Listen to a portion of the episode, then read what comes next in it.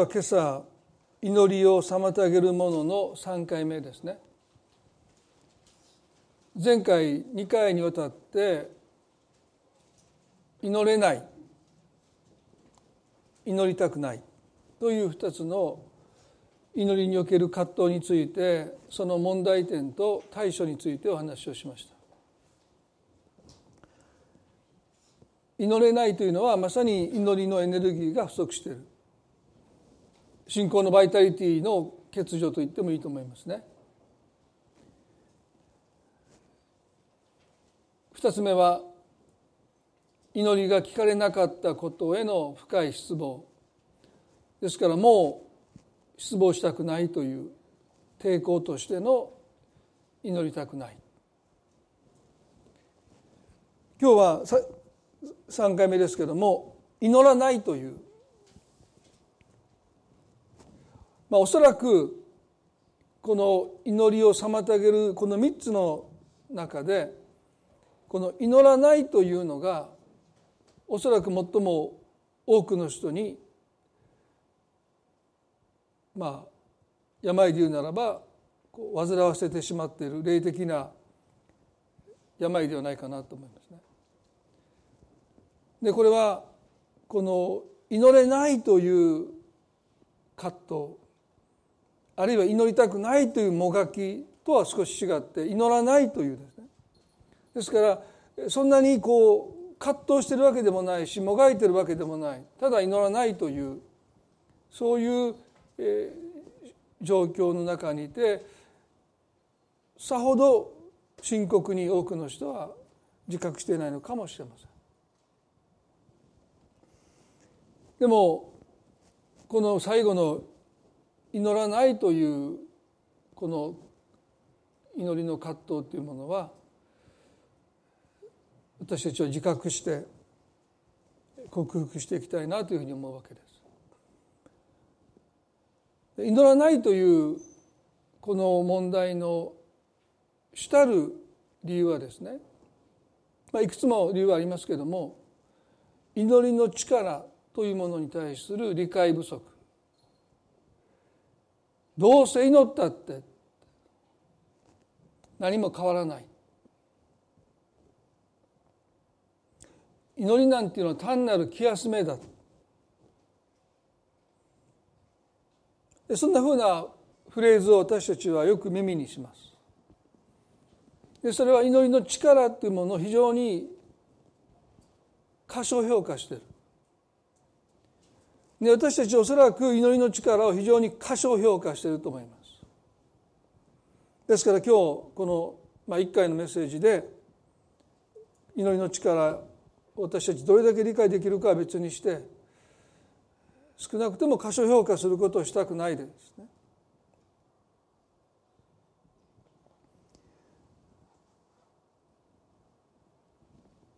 旧約聖書の学者でブルックマンという、まあ、少し前にも引用しましたけども「叫び声は神に届いた」という本の中でバルトというですね、まあ、20世紀最も活躍なさった神学者の言葉を引用しています。聞こえない神ではないのだ。神は聞いてくださる。それだけではない。神は行動する。我々が祈ろうが祈るまいが神は同じように働くのではない。祈りは神の働きに影響を与える。おそらく神の実在にさえ。しかし疑いもなく確かなことが一つだけある。神は答える方である。我々の祈りは弱く乏しい。しかし祈りの力強さとは全く関係なく神は祈りに耳を傾けておられる。これこそが我々が祈る理由だと言いました。バルトは我々が祈ろうが祈る前が神は同じように働くのではない。祈りは神の働きに影響を与えると断言しました。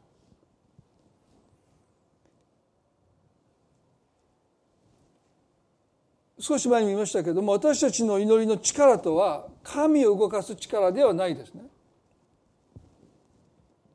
祈りにはそんな力はありません。まあ小さな子供があれしてほしいこれしてほしいっていうふうに訴える。まあそれで親が動く時ありますね。分かった分かったって言って、まあ、子供の言うことを聞いてまあもう少し言えば言いなりになって親が動く。子供が欲しいものを手に入れていく。そういうものではないですね。でそして祈りの力とは何かというとバルトが言うように神の働きに対する影響なんだまさに祈りの力とは神を動かす力ではなくて神の働きにいや神の実在って書いてますが神様ご自身に与える影響力なんだということです。ですから祈らなければこの影響っていうものは神に及ばない。でこの影響神の働きに対する影響ということを私たちが思うときにですね私はいつもこういうふうに思うんです。生後数ヶ月の乳児というか幼児がね体調崩して病気になってしんどい熱があって苦しいでも言葉にできないそしてしんどいのでもう大きな声で泣くことすらできないでか弱い弱々しい声で何か訴えてる。それはまさに私たちの祈りのようですよね。自分がどんな今苦しいのかっていう自分の苦しみを言葉にもまだできない。そして大きな声で祈る力もない。でも何とか言葉にならない弱々しい声で何か訴えてる。でその小さな子供のその声に親を動かす力はありません。でも親に大きな影響を与えると思いますね。何かをしている手を止めて親は全身全霊を我が子に注ぎます。テレビでどんな番組やっていようが例えば半沢直樹のクライマックスでね倍返しだって言っててもそんなのどうでもいいんですね。もう途中テレビ消してみたいな、そしてその小さな声に全身全霊を傾けて何を訴えているのか。どこが苦しいのか。その言葉にならないその声を聞こうとします。もちろん言葉で返せないことを知りながらどこが痛いの？どうしたの？どこがしんどいのって言葉をかけてですね。そのうめきに近いようなその声を聞いていこうとする。その子は自分の訴えによって親を動かそうとする意図はありませんが言葉にならないその小さな声で親がどれだけ影響を受けているのかその子は分からないですね。ありとあらゆる用事をキャンセルして例えばその日結婚記念日で子供を預けて2人でディナーに行こうとしてる。でもそれもキャンセルです。当然。100%キャンセルがかかります。もう高級なレストラン用意していたけどもう100%キャンセルになったってお構いなしです。もうそれをキャンセルします。惜しみなくキャンセルします。ありとあらゆる用事をよもうやめてその子に寄り添っていく。訴えてる本人は自分の言葉にならない小さな声が持つ影響力を知りません。私たちと同じなんですね。私たちの言葉にならないうめきのような弱いその祈りがどれだけ神様に影響を与えるのかということを私たちは知らない。基本的には。そしておそらく私たちはこの生涯生きる間私たちが祈るその祈りが神様にとってどれだけの影響を与えるのかについて私たちは多分知ることはないと思います。でもその小さな赤ちゃんのそのうめきの声がどれだけ大きな影響を親に与えるのかということを少し私たちが思う時ですね私たちの小さな祈りが父なる神様にどれだけ影響を与えるのかそのことを私たちは想像力を働かせて考えてみるべきじゃないかなと思いますね。マタイの20の29から22までを少し見たいんですけども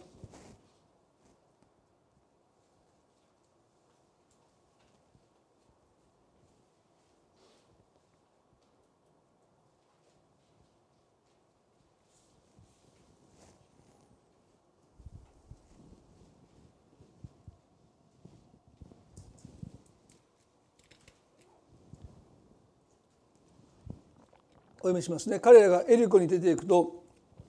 大勢の群衆がイエスについていった。すると道端に座っていた二人の盲人がイエスが通られると聞いて叫んでいった。主よ私たちを憐れんでください。ダビデの声を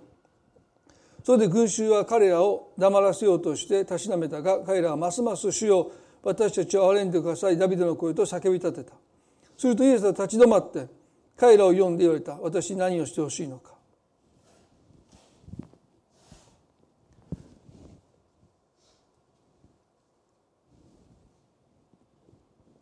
先ほど祈りの力とは神の働きに対する影響力だと言いました。そして祈ろうが祈る前が神の働きに影響がないと考えるのは少し祈りの力を過小評価していると思いますね。少なくとも彼らの叫びはイエスの足を止めたということ。そして近づいてきてイエスはこうおっしゃった。私に何をしてほしいのか。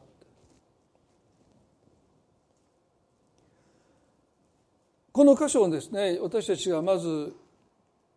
覚えたいことは2人の目の不自由な人が物乞いをしていた。エリコの町の中ではできないのでエリコの町の外で物乞いをしていた。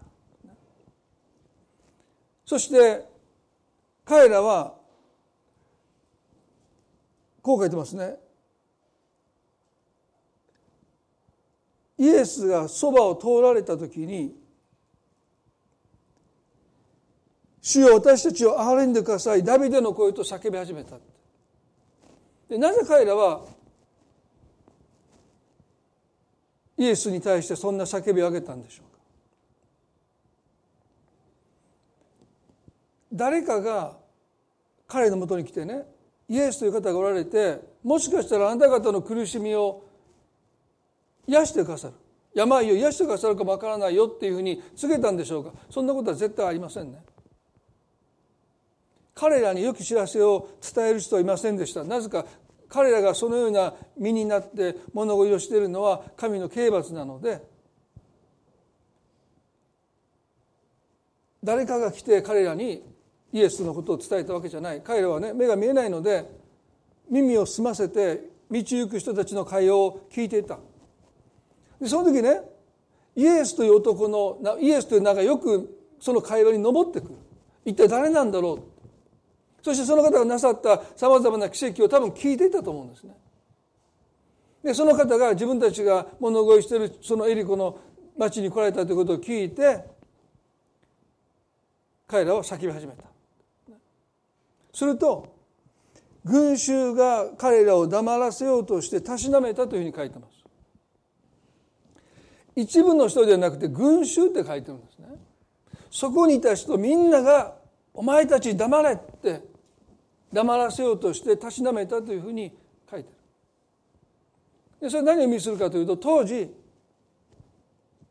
物乞いするような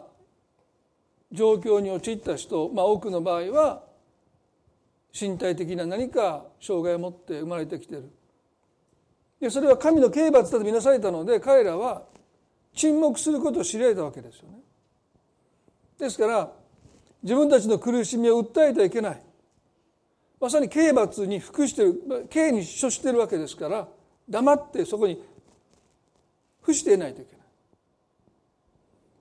でそれが人々の共通理解でした。だから彼らが叫び始めた時に群衆がそこにいた人みんなが口々に彼らを叱り黙らせようとしたということがここに書いてるわけですよね。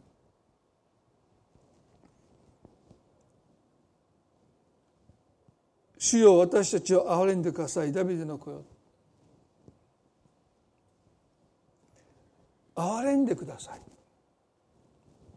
そう訴えた。先ほどのブルックマンはですねこの歌詞をこんなふうに書いてます。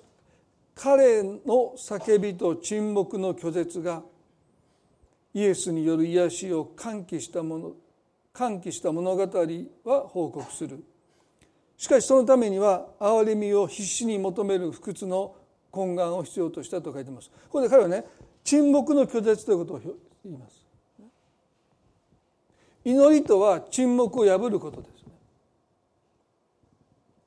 だから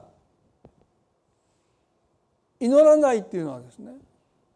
まさに沈黙していることですよ。何か私たちの選択祈らないという選択があるかのようですがそうじゃない。私たちは沈黙を自らに強いてる。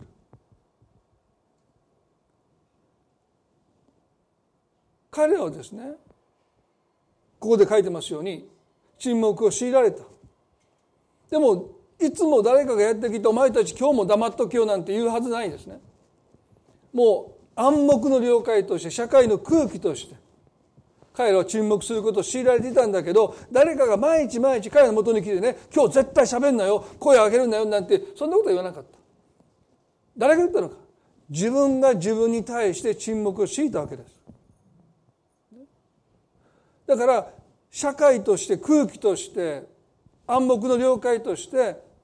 沈黙を強いられてはいましたけども実のところ自分たちに沈黙を強いたのは彼ら自身です。憐れみなんて求める資格は私にはない。黙っていなければならないと沈黙を強いたのは他の誰でもない彼ら自身でしたよね。そして多くのクリスチャンが神様に自分の願いを沈黙を破って申し上げることに対していかに不自由の中に生きているのかこんなこと私は神様にお願いなんかできないと思って自らに沈黙を敷いているクリスチャンは少なくないと思うんです。自分を罰してる私なんて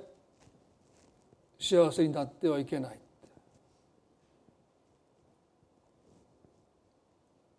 どこかで自分を罰してる。こんなこと神様の前にお願いなんてできる資格は私にはないって言って。幸せになりたい。でも私にはそんなこと神様にお願いする私にはそんな資格がないどうでしょうか？もしクリスチャンが自分に強いる沈黙を自ら破っていくならばもう彼らが誰が私たちをたしなめようとここで書いてますね。群衆は彼らをたしなめ黙らせようとしたしなめたが彼らはますます「主よ私たちを憐れんでください」ダビデの声と叫び立てたと。書いてます。祈らない。もしかしたら沈黙を自らに敷いているのかもしれない。でももう皆さんの中でその思いがもう湧き上がってきてる。彼らはそうでした。そして沈黙破った瞬間にもはや群衆から黙らせれようがたしなめれようがもう彼らは神にその思いが届くまで叫び続けたと書いてます。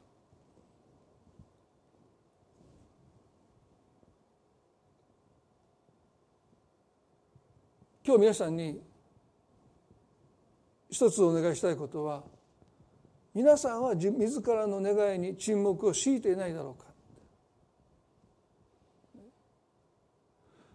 きっかけはもしかしたら誰かがそのうちあなたの願いを黙らせようとしてたしなめたかもしれないきっかけはでもそれはあくまでもきっかけであって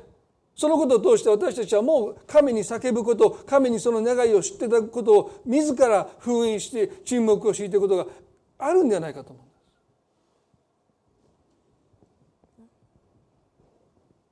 す。そういう沈黙を多くの人が抱えて生きていると私は思います。きっかけはあなた自身じゃなかったかもしれない。そんなことを祈るもんじゃないよって。何気ない一言かもわからない。でもその一言によって自らに沈黙を強いていることだってあるんじゃないかいやそんなの御心かどうかわからないのにそんなことを祈るべきじゃない、ね、御心がなりますようにと祈るだけだって。間違っていないかもわからないけど。ああそうなんだって。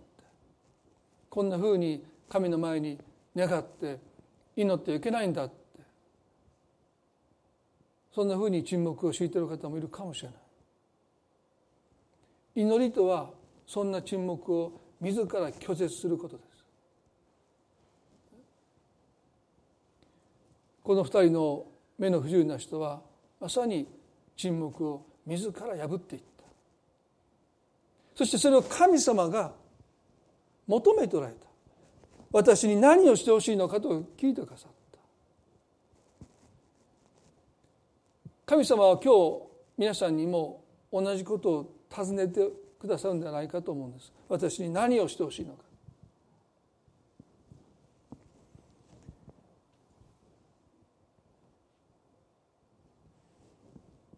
ここでもう一つのことを考えたいんですけども。もし彼らが沈黙を続けたならばイエスは彼らの前を素通りしたのかということです。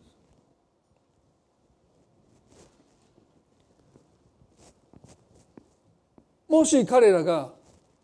叫ばなかったら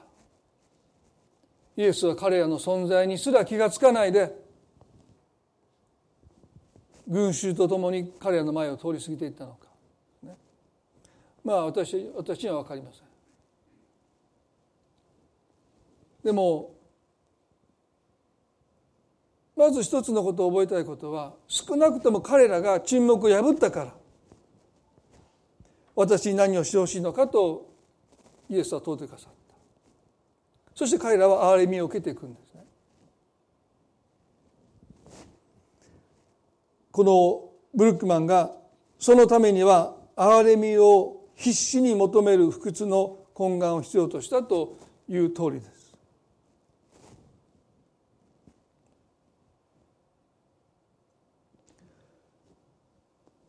私たちの人生は何を願って生きているのかに形作られてきますね。ですから私たちが互いの人生を見るとその人が何を願って生きてきたのかがある程度分かります。それがもう今の私たちの生活を私たちの人生をその願いが形作っているからですよね。でも同時に私の人生は願わなかったものによっても形作られていきます。病気なんて誰も願っていない。人間関係で傷つくことも願っていない。仕事においての大きな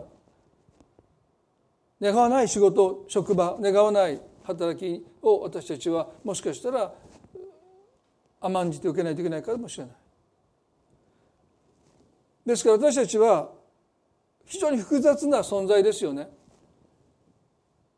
願ったものによって人生は形作られていくし同時に願わなかったことによっても人生は大きな影響を受けます。だからあるクリスチャンはね神様は願ったものはくださらないのに願わなかったものを押し付けるんだっていうふうに言った方がいる。でも私はねその人だけの叫びじゃないと思うんですね。願ったものはくださらないのに願わなかったものを神は私に押し付けるんだそんなふうに考えてる人も少なくないんじゃないか、まあ、ニューヨークのある病院に、まあ、この今日あのちゃんと調べてまた言いますけどある詩が有名なことありますね。私が願ったものと神様は反対のものをくださったって、ね、それは私を訓練してそういうまあ内容の詩ですよね。まあ皆さんご存知だと思いますけども。でそれはねある意味で真理ですよね。でもある意味でそれすごい非常に誤解されてる。先ほどの方がですね。神は願ったものをくださらないのに願わなかったものを私に押し付けるんだというですね。一つの誤解。まそれだったら神様どうか私を病気にしてくださいと願ったら健康になれる。ああそうか神様逆のことされるんだな。ああ神様どうか私を貧しくしてください。って言ったら豊かになれる。そんなはずないですよね。でもなんとなく私たちはそういう誤解をどこかで抱えてる。ヤコブの4の2にこう書いてますね。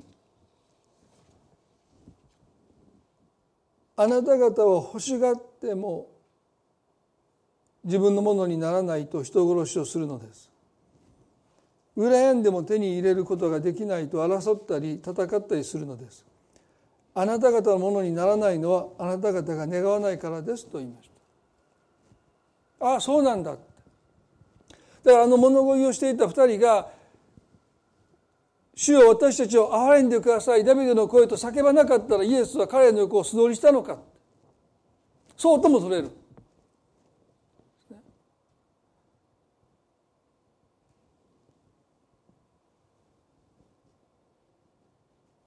でも神様は私たちが願わなかったまあ良い意味でね良いものを求めてそれを願わなかったものを押し付けることはないという一面がありますね。でもそしたら願わなかったら良いものをくださらないのかあの彼らの横をイエスは素通りしていくのか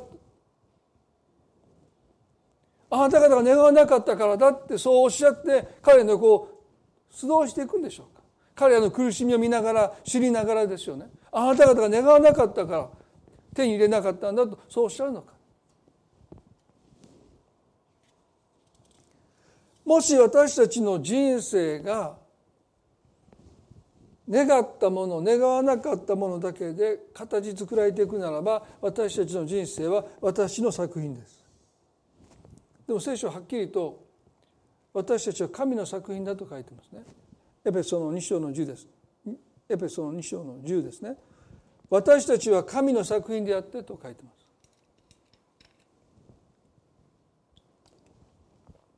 良い行いをするためにキリストイエスにあって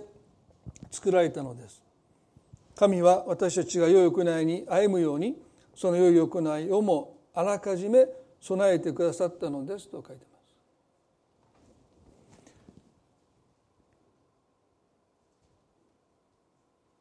今の私たちの人生が願ったものによって形作られていくならば、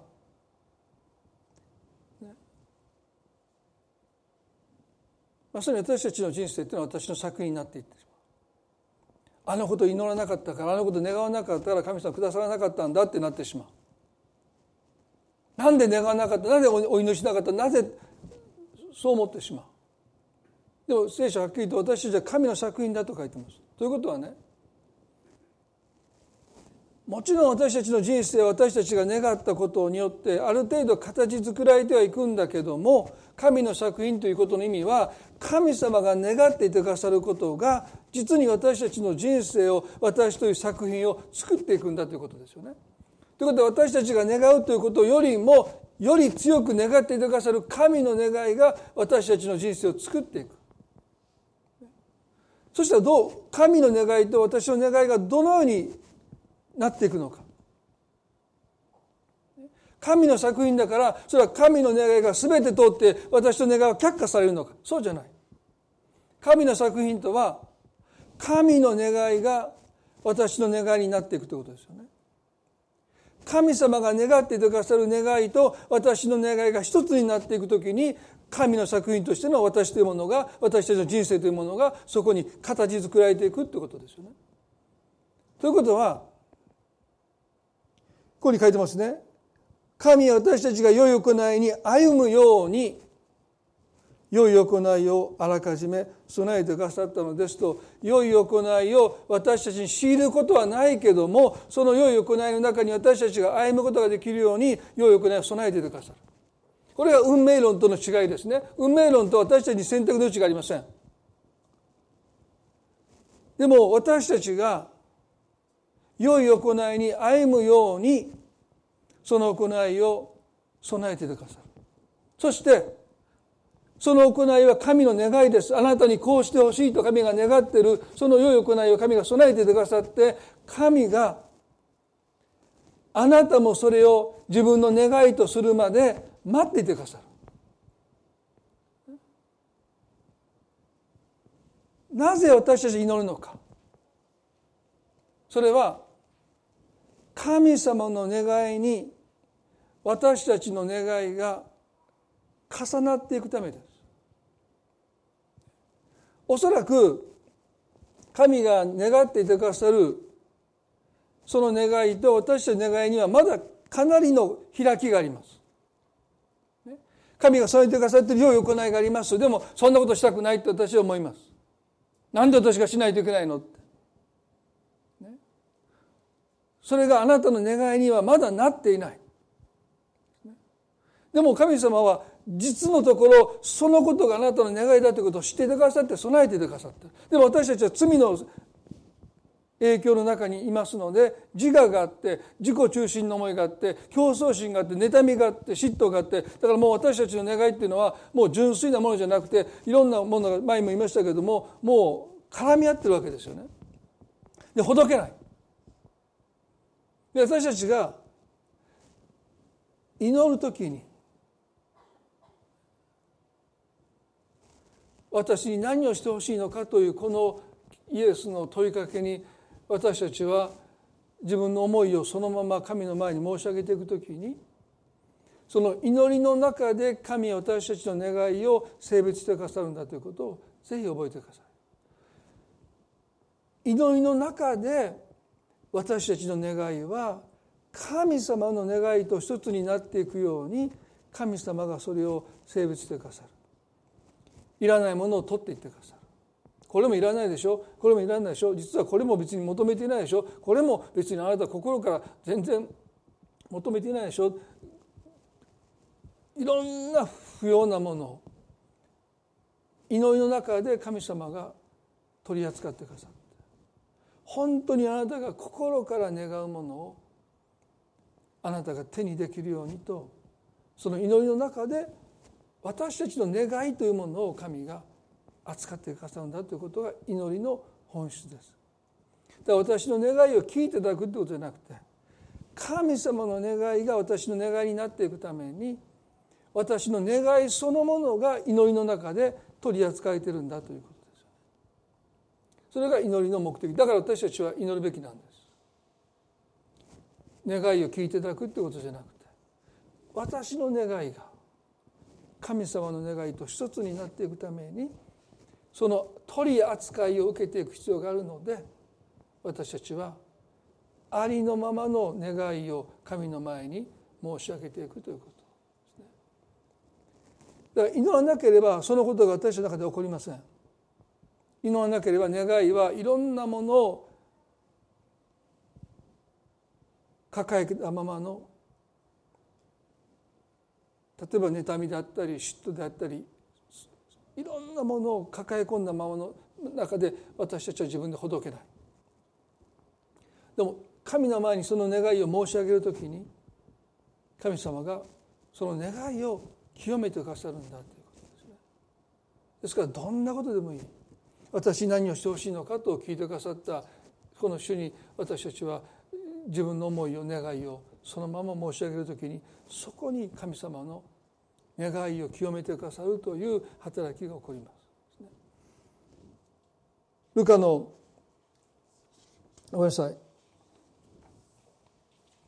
第一章編の5の14にこう書いてます。第一章編の5の1415ですね。何事でも神の御心にかなう願いをするなら神はその願いを聞いてくださるということをこれこそ神に対する私たちの確信です。私たちの願うことを神が聞いてくださることを知れば神に願ったそのことはすでに叶えられたと知るのですと書いてます。ここでね何事でも神の御心にかなう願いをするならってどんなふうにしたらいいんでしょうか、ね、とりあえず自分の願いを神の前に申し上げていくことです。すると神様の方が御心にかなう願いに私たちの願いを整えていってくださる。でその中で私たちはね必ずこのことを経験します。それこそが私の願いです神様。何をしてほしいのかと言われてすぐに出てこない。いろんな思いがあります。自分が一体何を願っているのか。もし神様は今すぐ皆さんに私に何をしてほしいのかと言われたらすぐに私たちは私の願いは本当の願いはこれですと言えるでしょうか？でも神の前にそれを申し上げるときにその願いを神様が御心にかなう願いに整えていってください。でその時私たちはねこの願いが神の御心に合う願いであることを知りそしてそれゆえに神様が必ず答えてくださるという確信を神様が私たちにくださるんだと聖書は語ります。これこそが神に対する私たちの確信です。私たちが神に対して持つ確信は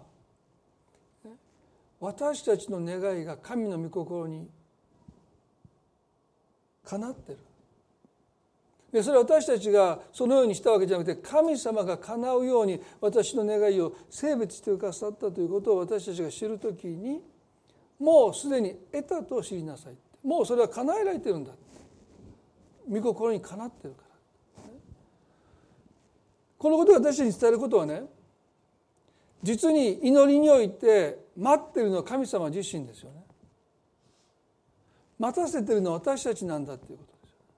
それは私たちの願いが神の御心にかなうまで神は待っててください。どうしてか。御心にかなわないで願いを聞くならばその願いが叶うことが私たちにとって益にならないことを神がよく知っておられるからですよね。ですから皆さんが神様はいつまでですかってそう思う時に私たちはその思いを180度変えないといけない。神様あなたをいつまでも待たせてすみませんって。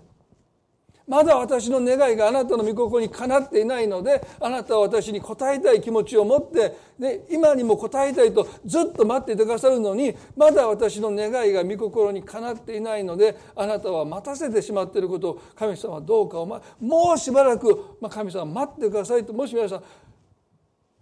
神様にそう申し上げるならば私たちの祈りの生活は変わると思います。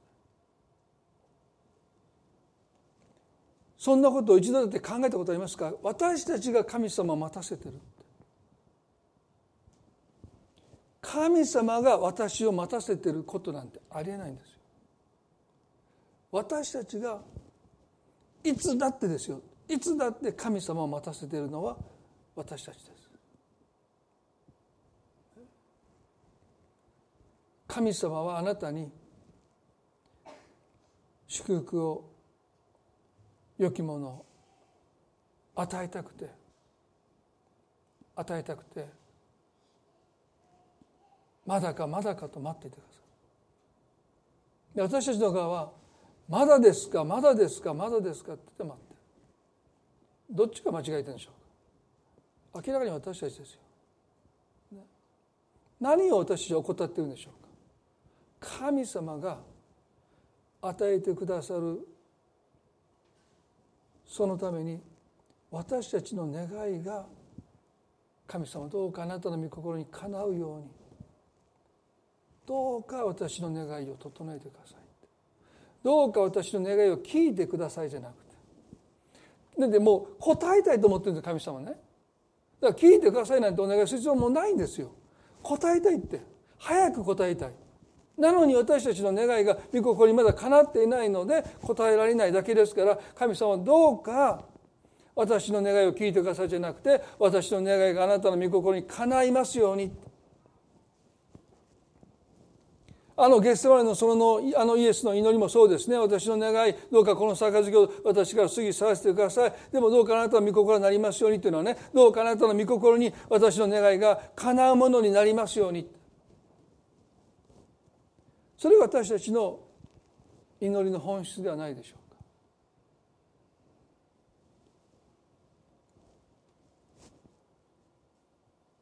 イエス様は神様は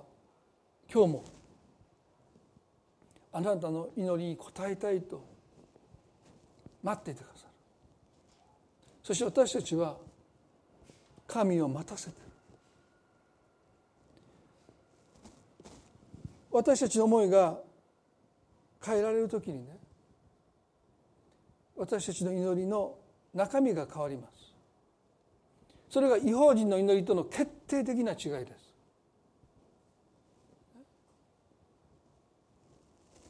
最後に祈りの世界というハレスビーという方が書いたところからですね少し引用して終わりたいと思いますけれども父は悪人にも善人にも太陽を昇らせ正しいものにも正しくないものにも雨を降らせてくださる。この御言葉によってイエスは神の全き愛の面を明らかに示されています。神が提供できる全てのものを全ての人が受けるようにと与えられるのです。イエスは悪人にも善人にもと言われました。悪人は神に祈ること悪人は神に求めることをしません。それでも神は同じように与えるのです。善人は祈り求めます。しかし彼らが求めた以上のものを受け取らなかったなら多くのものを得たとは言えません。ですから両者に共通しているのは求めないのに神から多くのものを与えているということです。求めて求めないのに神が多くのものを与えているということです。なぜ求めないのに受け取るのでしょうか？それはただ神の愛だからただ神が愛だからです。愛の本質は与えることです。与えることができるものは全て与えるのです。愛する者が受け入れられることができる全てを与えるのです。神が祈らない人にはある種の恵みを与え他の恵みは祈る人だけに与えられるというのはただ恵みの多様性という単純な理由によります。全ての人はこの地上の歩み地上の恵みを受け取っています。それらは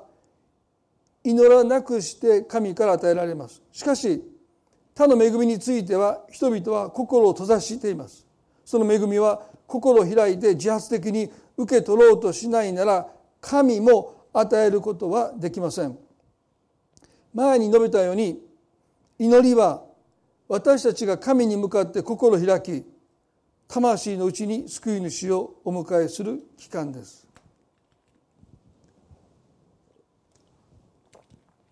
このハレスビーの言葉多くのことを私たちに教えてくれます。一つはですね神は求める以上を与えてくださるんだということです。ですから神様が求めたものをきっちり私たちに与える方であるならばそれは愛と言え言えないですね。愛は相手が求める以上のものを惜しみなく与えるのが愛です。それが御子イエスと与えてくださったことによって神が示してくださった愛ですよね。ですから神様は基本的に悪い人にも良い人にも太陽を昇らせるとイエス様おっしゃったのはですねご自身が愛ゆえに神ご自身が与えうるものは惜しみなく与えてくださるんだということがまず私たちの神に対する確信になるべきだと思いますね。だから祈らなかったって神はあなたに与えたいものを与えてくださる方なんだということがまず私たちの土台です。だから祈らなければ何もしてくださらないイエスが素通りしていくということはありえない。彼らがたとえ叫べなくったって何らかの形で神は彼らに憐れみを与えます。でも彼らがその憐れみを受け取れるかどうかは別なんです。彼らが叫ばなければおそらくその憐れみを彼らは受け取ることができなかったそして多くの神を知らない人は神が与えてくださる多くの恵みを祈らないので受け取れない。私たちクリスチャンも神はあなたが祈らなくても神が提供しうる最善のものをあなたに与えたいと願っている。それが御子を与えた方が何を惜しまれるだろうかというあの聖書の言葉の意味するところです。ただ祈らないと私たちは受け取れない。祈るということは心を開くということです。今日皆さんどうでしょうか？祈らないという葛藤について私たちは考えてきました。一つは自らに沈黙を強いているという問題。今日この説教の中でその気づきが与えたかどうか分かりません。でもどうぞ皆さんこの1週間いや1週間過ぎてもですね私は自らに沈黙を強いていることがないか。あなたにとって祈りとその沈黙をまず破ることです。人前で言えなかったら一人になった時に神様の前にあなたの正直な気持ちを封印してきた気持ちを沈黙を強いてきた気持ちを神の前にそのままそっくり声を上げていただきたい。そして一度あなたがそれをするならばもう人が何を言おうともうそれその祈りを止めることはできないと思います。決壊しますよあなたの心が。不可能だって言われようが関係ないもん。あなたがその沈黙を破自ら破っていくならばもうあなたの心のダムは決壊して神への祈りはあなたの中からもう止めようがないぐらいにますます彼らは私たちを憐れんでくださいと。叫び続けた。ぜひ神様に心を探られてそのことに気が付かされるならばその沈黙を破っていただきたい。そして神様が私たち一人一人にどれだけ多くのものを惜しみなく与えたいと願っていてくださるのか。待たせてるのは私たちなんだということをぜひ理解していただきたい。そして祈りを通して神に両手を開いていっていただきたい。祈らないというこの葛藤から私たちは一歩踏み出したいとそう願います。一言祈ります。恵み深い私たちの天の父な神様。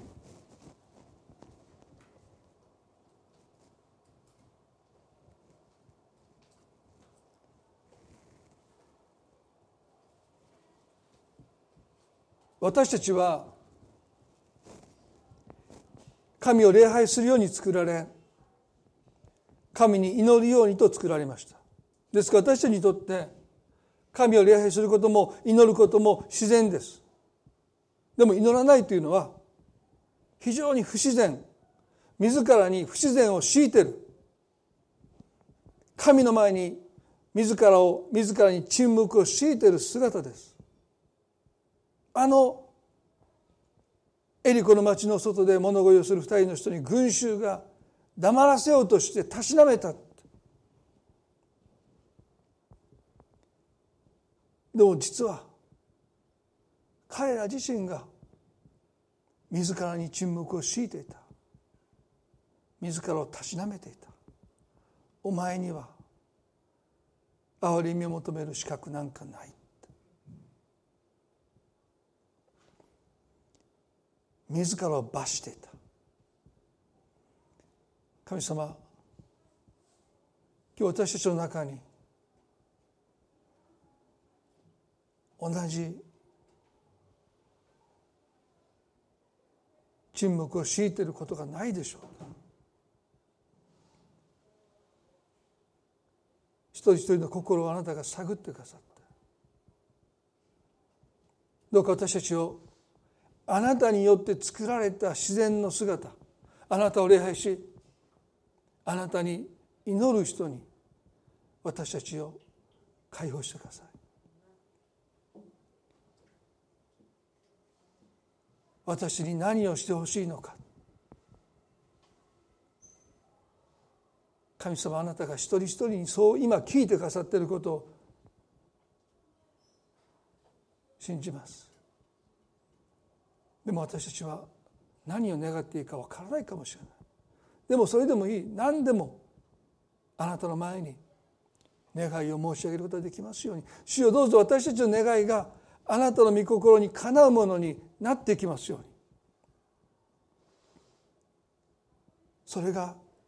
祈ることの目的です。そうなればもう聞かれるとおっしゃった。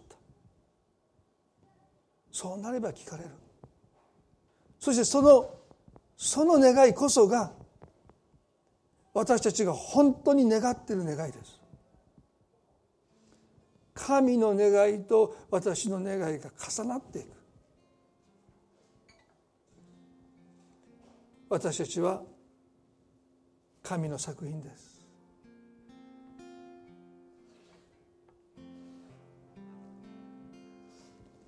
今日私たちに祈りについてあなたが気づきを与えてくださったと信じます。どうか一人一人がますます祈ることにおいて解放を経験しますように。ますます自由に祈れる一人一人となっていきますように。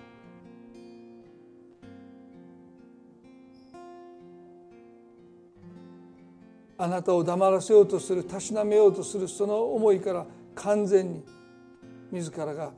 解放されていきますように。いつも私に何をしてほしいのかというこの声を聞きながら歩むことができますように。この礼拝を感謝します。どうぞこの1週間の悩みをどうぞ覚えてくださって。一人一人を励まし多くの気づきを与えてくださってより深い祈りへと私たち一人一人を導いてください。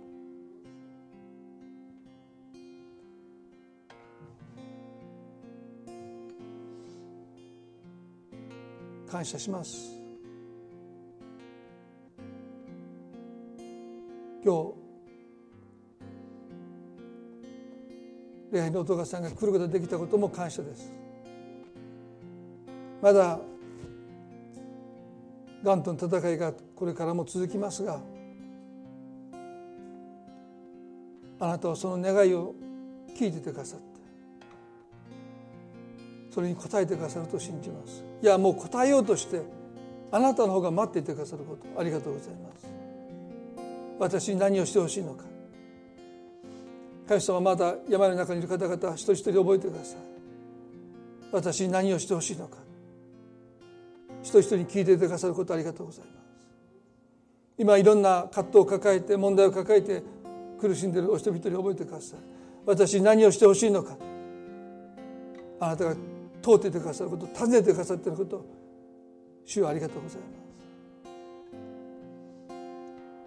す。やっと叫んだのか。この時を待っていたってあなたがおっしゃってくださっていることありがとうございます。この時を待っていた主よ。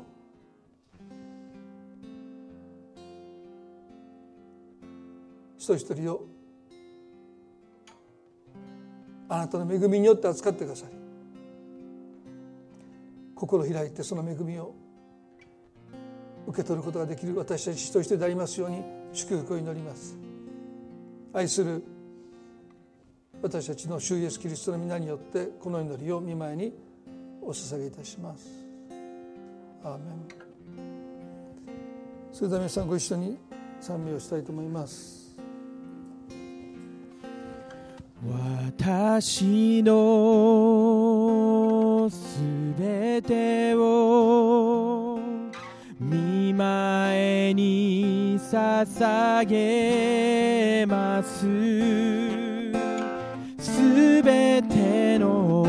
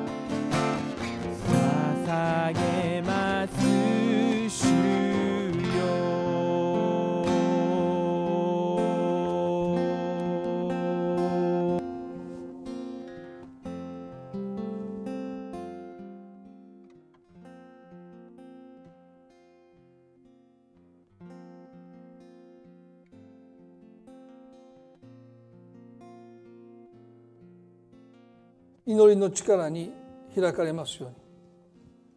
神様に対するあなたが持っている影響力。言葉にならないあなたのうめきあなたの弱々しい祈りが神様にどれほどの影響力を持っているのかどうか過小評価していたことを神様の前に私たちは悔いて私の目を開いてくださるように祈ります。神様私たちはあなたに対して私たちが影響力を持っていることに全く気がついていません。生後まだわずかなその幼い赤ちゃんが自分を愛するその親にどれほどの大きな影響力を持っているとか本人は知りません。でも計り知れない影響力を持っています。仕事を変えるかもしれない。ありとあらゆる予定をキャンセルし人生設計も変えてまでしてその苦しみに寄り添おうとします。難病だったらもう何もかも手放してでもその治療に専念していきます。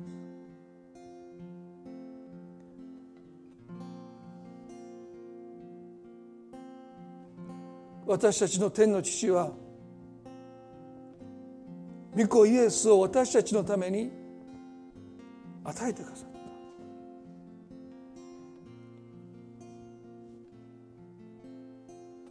愛する御子イエスを惜しまずに与えてくださる神が何を惜しまれるのでしょうか？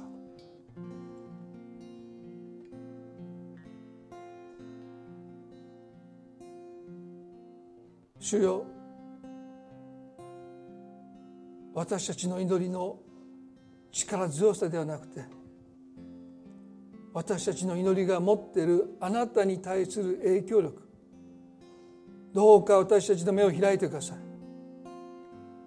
高ぶるわけでない。高慢になるわけでもない。でも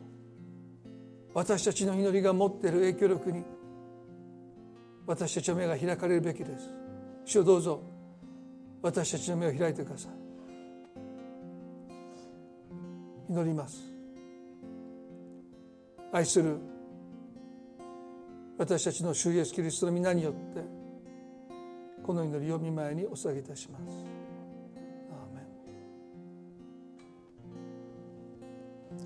それでは今朝礼拝これで終わっていきたいと思います。